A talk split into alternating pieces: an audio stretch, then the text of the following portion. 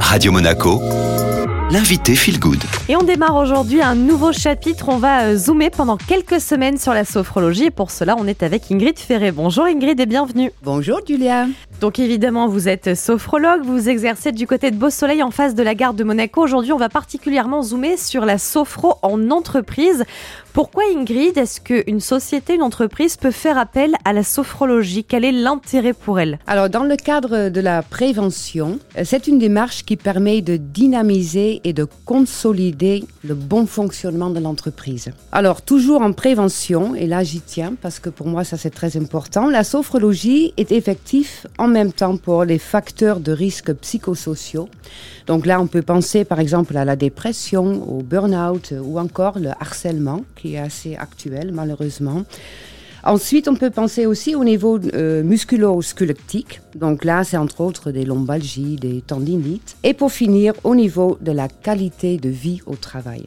La qualité de vie au travail, Ingrid, on en entend beaucoup parler finalement. Qu'est-ce que c'est euh, cette fameuse QVT? C'est de l'actualité et heureusement, je dirais, on peut dire que c'est euh, le bien-être au travail, collectivement et individuellement aussi. Et ça englobe l'ambiance, l'intérêt du travail, les conditions du travail également, le degré d'autonomie et de responsabilisation des employés et encore une reconnaissance ou une valorisation du travail effectué. Très important. Alors j'imagine Ingrid que c'est pas euh, la première fois que vous parlez QVT, vous avez déjà dû exercer auprès d'entreprises. Quels sont les avantages à appliquer la QVT Alors les avantages sont euh, assez nombreux. Donc je peux penser euh, par exemple à réduire l'absentéisme et les arrêts de maladie, une diminution du turnover et ses coûts. Donc c'est la fidélité en fait que les employés apportent à leurs employeurs. Ou encore amener plus de cohésion dans ces équipes.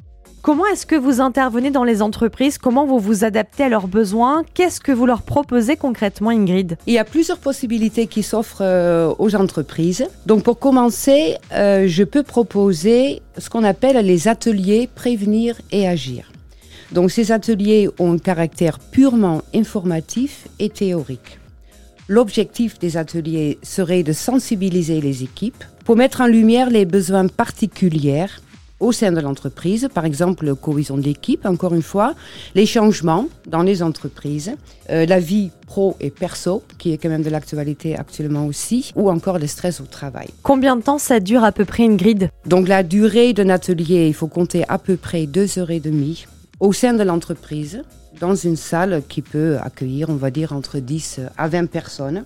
Donc ça, c'est euh, un des premiers ateliers euh, qui peut être proposé. Ensuite, on a ce qu'on appelle les séances de groupe, euh, collectives, prévenir et agir. Là, c'est différent, c'est un peu plus de pratique. Comment ça fonctionne?